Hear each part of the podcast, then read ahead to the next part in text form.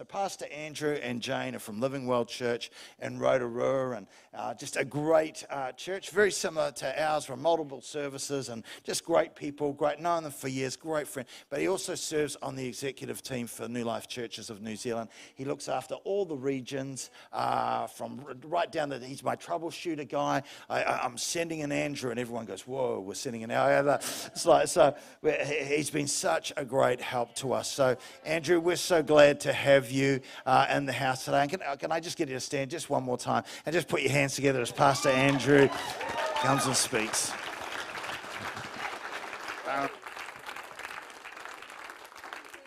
You may be seated.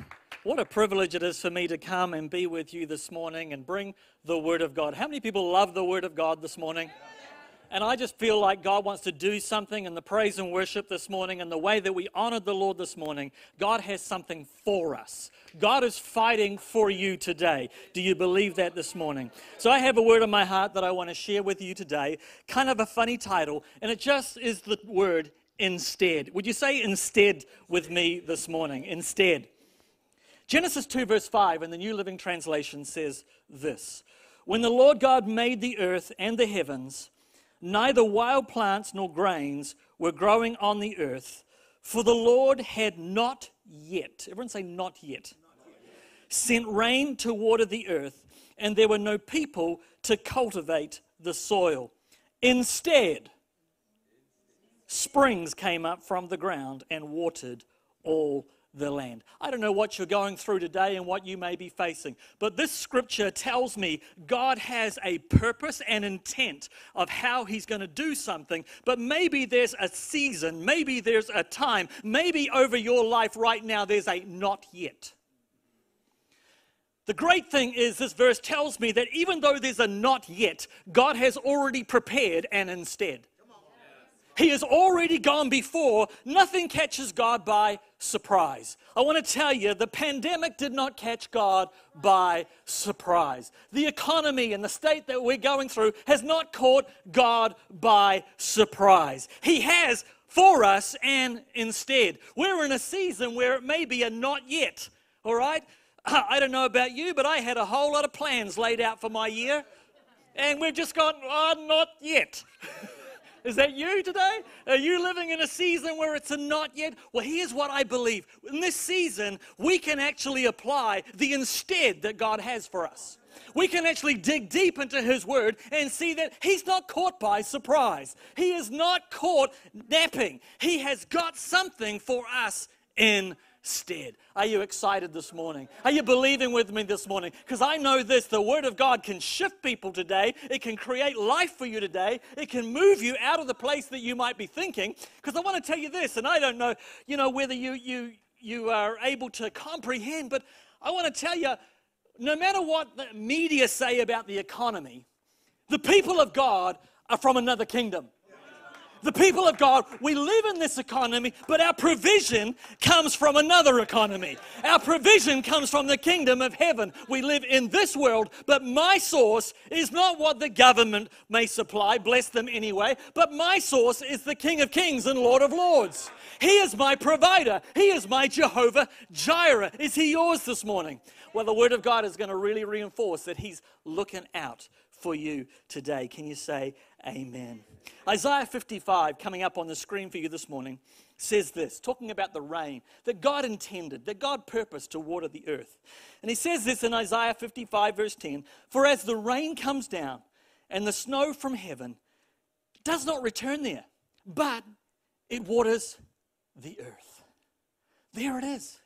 God gives the rain to water the earth so that the earth can be productive, so that it can nourish the world and the people of the world.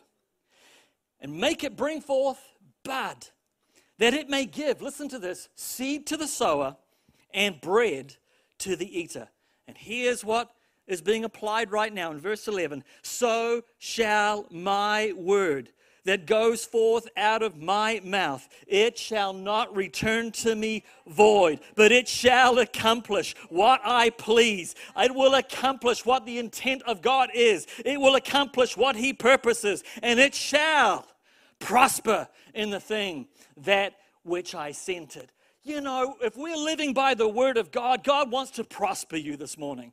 Do you believe that? He actually wants to prosper you. But the prosperity is not a prosperity that we might think is just financial. The prospering of God is for our whole life. Verse 12 says, You shall go out with joy. I don't know how you came in here this morning, but you're going out with joy.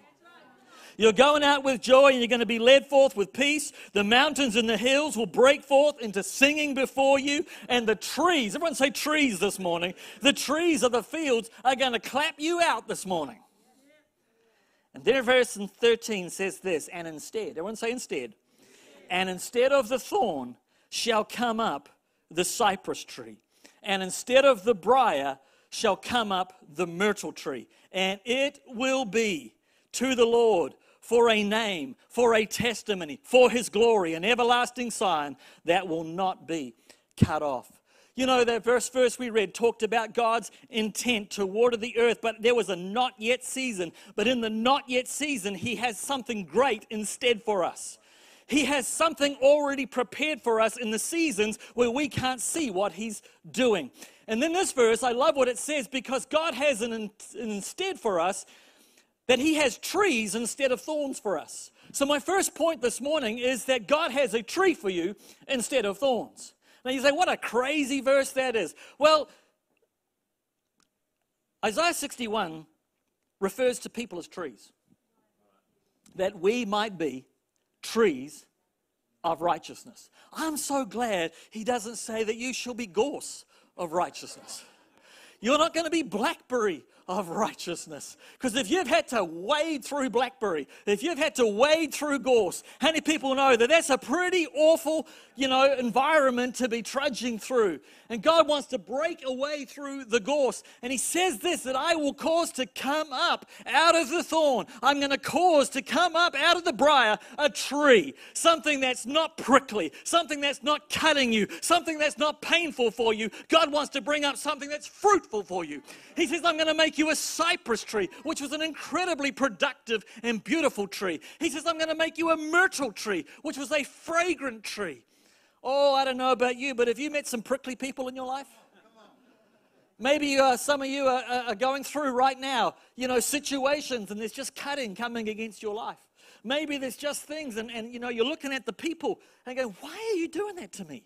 Why are you saying that? Or why are you behaving like that? Or why are you doing that? And it's all prickly, it's all thorns, it's all briar right now. Well, I want to tell you instead of just getting offended with them, start praying the instead over their lives because God has prepared an instead for them and an instead for you. And it's not gorse and it's not blackberry, it's a cypress tree, it's a myrtle tree. He has something of the tree of righteousness and fruitfulness that God wants to bring into your life this morning. Can you say amen? The second thing that I want to say to you this morning, and this may be for somebody here today.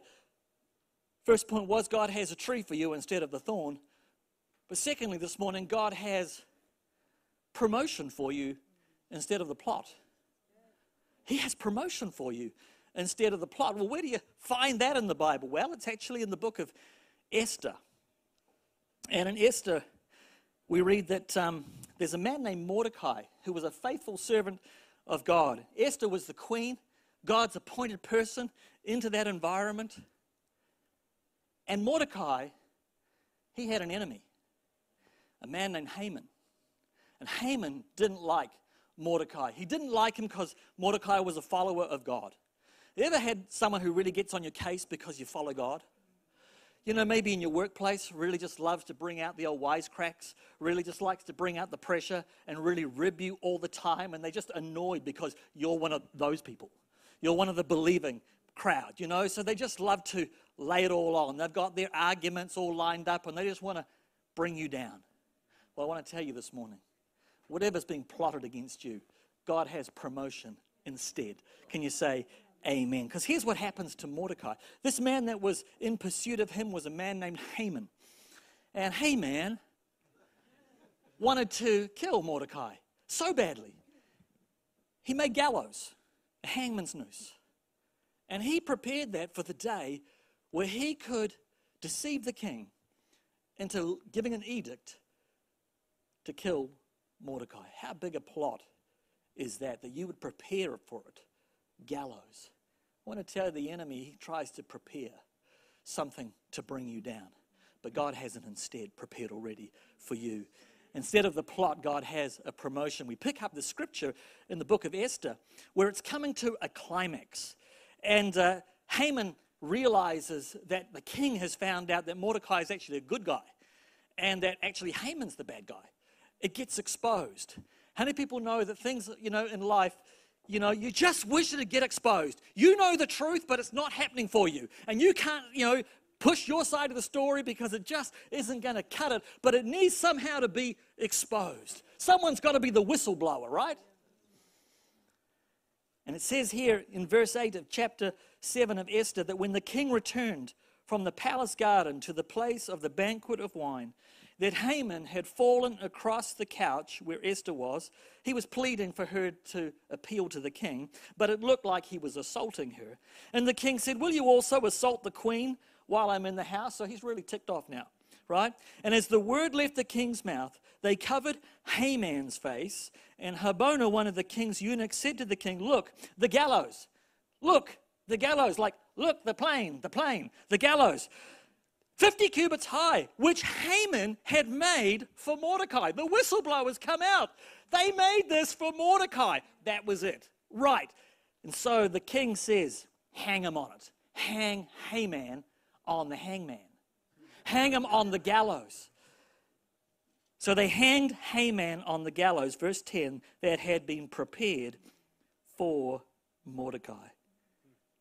They hung Haman on the gallows that had been prepared for Mordecai. Sometimes we'll never see what God is doing in the midst of what we're going through. We're looking at some gallows and saying, I'm doomed. I'm doomed. Like Zachary Smith out of Lost in Space. I'm doomed. And God is behind the scene, prepared and instead for us. And at the right moment, the 1159th moment, comes in, turns it all around, destroys the person who's plotting on the very thing that was prepared to bring you down. I love that. That's the power of our God. That's the awesomeness of our God. That though we think the enemy is preparing to bring us down, God has it instead to raise us up. He's going to bring you up, church. He's going to bring you into a place where people recognize your value, where people recognize the good that's in you, where they start to reward you for what you're doing. Because there's plenty of people here doing a lot of things behind the scenes. And they say, I never seen. They never see me. There comes a season where what you do is honored. And God raises you up. Sometimes we go through the not yet season. Amen. So good.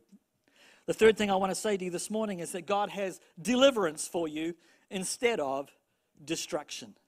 I don't know how you felt going through this whole pandemic, but it felt like we're, a, we're doomed, right? You know, the whole thing's going to cave in. I had to believe that if God could bring Israel out of Egypt and provide for them in the wilderness, then this was nothing for our God to carry his people through what for us has been the event of a lifetime, right? I didn't know what to do in this. Did you know what to do with this? I'm ringing Pastor Adam. What do we do? He doesn't know either. We don't know what to do. It's terrible when you're a control freak and you don't know what to do. And I've got to go back to the Word of God because without the Word of God, we have nothing to stand on. And I have to believe that God has something prepared for me that even though I'm going through a valley, even though I'm going through a dark time, even though I don't know what's ahead of me and I cannot see for the, for the fog that's ahead of me, God has something prepared for you and for me in the midst of this. Can you say, Amen? I feel like I need to preach sometimes with a mask on. That's because spit is firing out to the front, front row. It's more than two meters apart. God has deliverance for you instead of destruction. Don't you love that? When you're thinking, oh God, this is the end. Maybe some of you are in business right now and you're thinking this is the end. It's not the end. It's not the end. You can't see right now, but it's not the end. I want you to go out of here today knowing that God has an instead for you. There might be a not yet season on your life, but God has an instead. Now, listen to this in Genesis 22, because this is really awkward. God says to uh, Abraham, Go and, and sacrifice your son, your only son. I, I would not like to be the recipient of this word of the Lord. I'll tell you right now, this is a tough one. All right, give me a church to run. No, that is a joke. Then they came to the place to which God had told him, and Abraham built an altar there and placed the wood in order. And he bound Isaac his son and laid him on the altar upon the wood. Abraham stretched out his hand and took the knife. Everyone say, took the knife. To slay, oh, that's a bad word, to slay his son. But the angel of the Lord called to him from heaven and said, Abraham, Abraham. So he said, Here am I. He said, Do not lay your hand on the lad or do anything to him, for now I know that you fear God, since you have not withheld your son, your only son, from me. Then, everyone say, then. Then Abraham lifted up his eyes and looked, and there behind him was a ram caught in the thicket by its horns. So Abraham went and took the ram and offered it up for a burnt offering instead of his son. Aren't you just love that? That God had not you know, let Abraham go through this without having prepared the ram, without having got it caught in the thicket. He never saw it when he went up there because my Bible tells me that when they were going up the hill, Abraham, uh, sorry, his son Isaac, who's carrying the wood for the sacrifice, says, Father, I see that we're going to do a sacrifice. You, you've got the fire in your hands, and I am carrying the wood. God, where is the sacrifice that we're going to lay on the altar? And Abraham has to say, God will provide himself a sacrifice. And so they climb, they climb, and, and Isaac carries, and, and, and Abraham carries, and they get to the top. They've got to build the altar. And there is Isaac looking around, going, where is the lamb for the sacrifice? Where is the lamb? God will provide for himself a sacrifice. And then, you know, they build the altar, they put the wood on it, and then uh, Abraham begins to tie his feet. And right then, right then, I think Isaac realizes, I am the sacrifice. Oh, wow. Bible doesn't say he thought about it.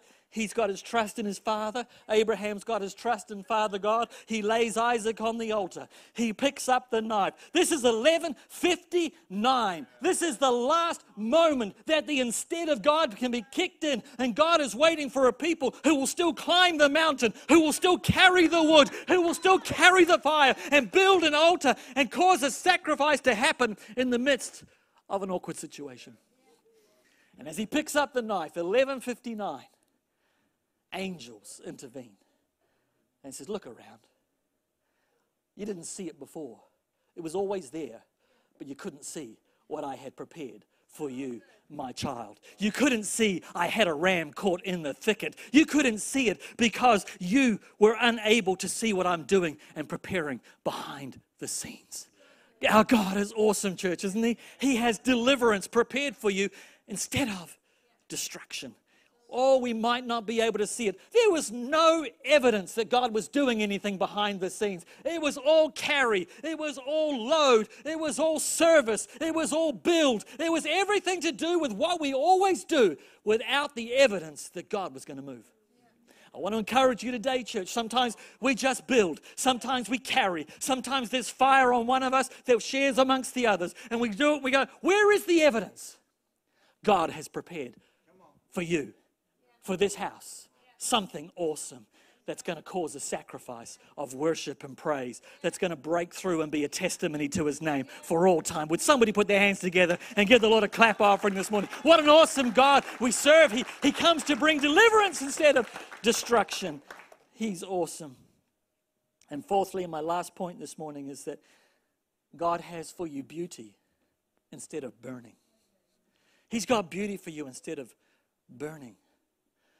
Isaiah 61 says he's got beauty for you instead of ashes. He's got the oil of joy for you instead of mourning. He's got the garments of praise, the new clothes for you instead of those old ones. Some of you are quite excited about the new clothes. I would be too. I love clothes. I don't particularly have a great fashion sense, but I love clothes. God has new clothes for us. There's never hey, just take those ones off and I'll let you be like the emperor with nothing. He's got something prepared for you. He's got something instead of. And so we got to realize that though we might go through seasons where it feels like there's burning going on in our life, what is God going to do? He says, out of the ashes. Out of the ashes, I'm going to cause something beautiful. You say, but I'm burnt. I got burnt by that person, I got burnt by that business, or I got burnt by this and burnt by that. And burning is something we can't avoid. But here's what my Bible tells me that in the midst of burning, God has instead got beauty for us. It's awesome. We can't avoid getting burnt, but we need to see that He has beauty for us that are going to rise out of the ashes. You know, I'd love it if we didn't have to go through some of the stuff we go through. Wouldn't that just be great?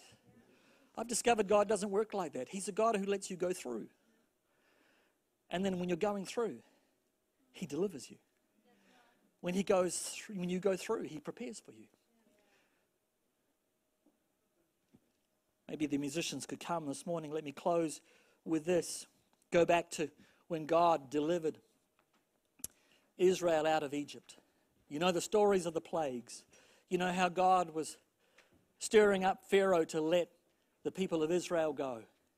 How many people know what the 10th plague was? Okay, that was the plague of the spirit of death. I always wonder, God, why didn't you just let that go through Egypt and not let it go through your people? You could have just taken them out of the picture. You're God. You could have just saved your people right there and said, This is only going to go through the Egyptian houses. Why did you make your people have to go through that? Have you ever thought that, or is it just me? God made his people go through that. But he gave them his word. God gave them the word. And the word was you're to take a lamb, you're to sacrifice that lamb, a lamb for a household. And then you're to take the blood of that lamb and you're to apply it to the doorpost of your house.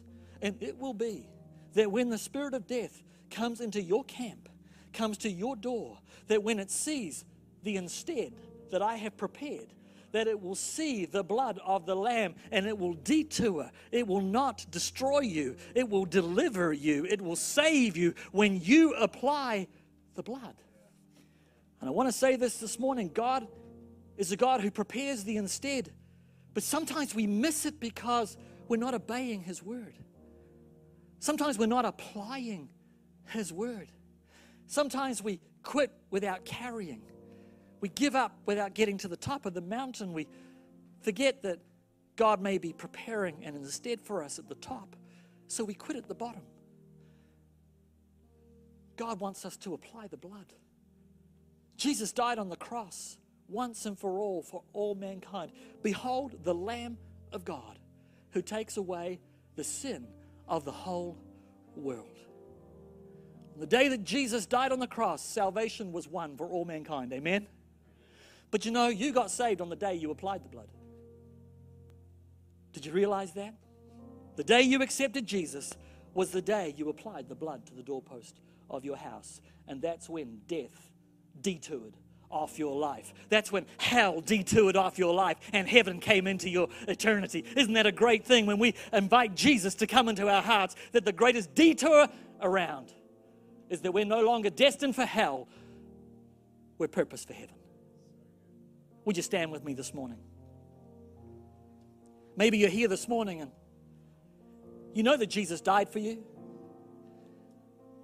You've been told before that Jesus died once for all mankind. But have you applied the blood? Have you invited Jesus to come into your heart today?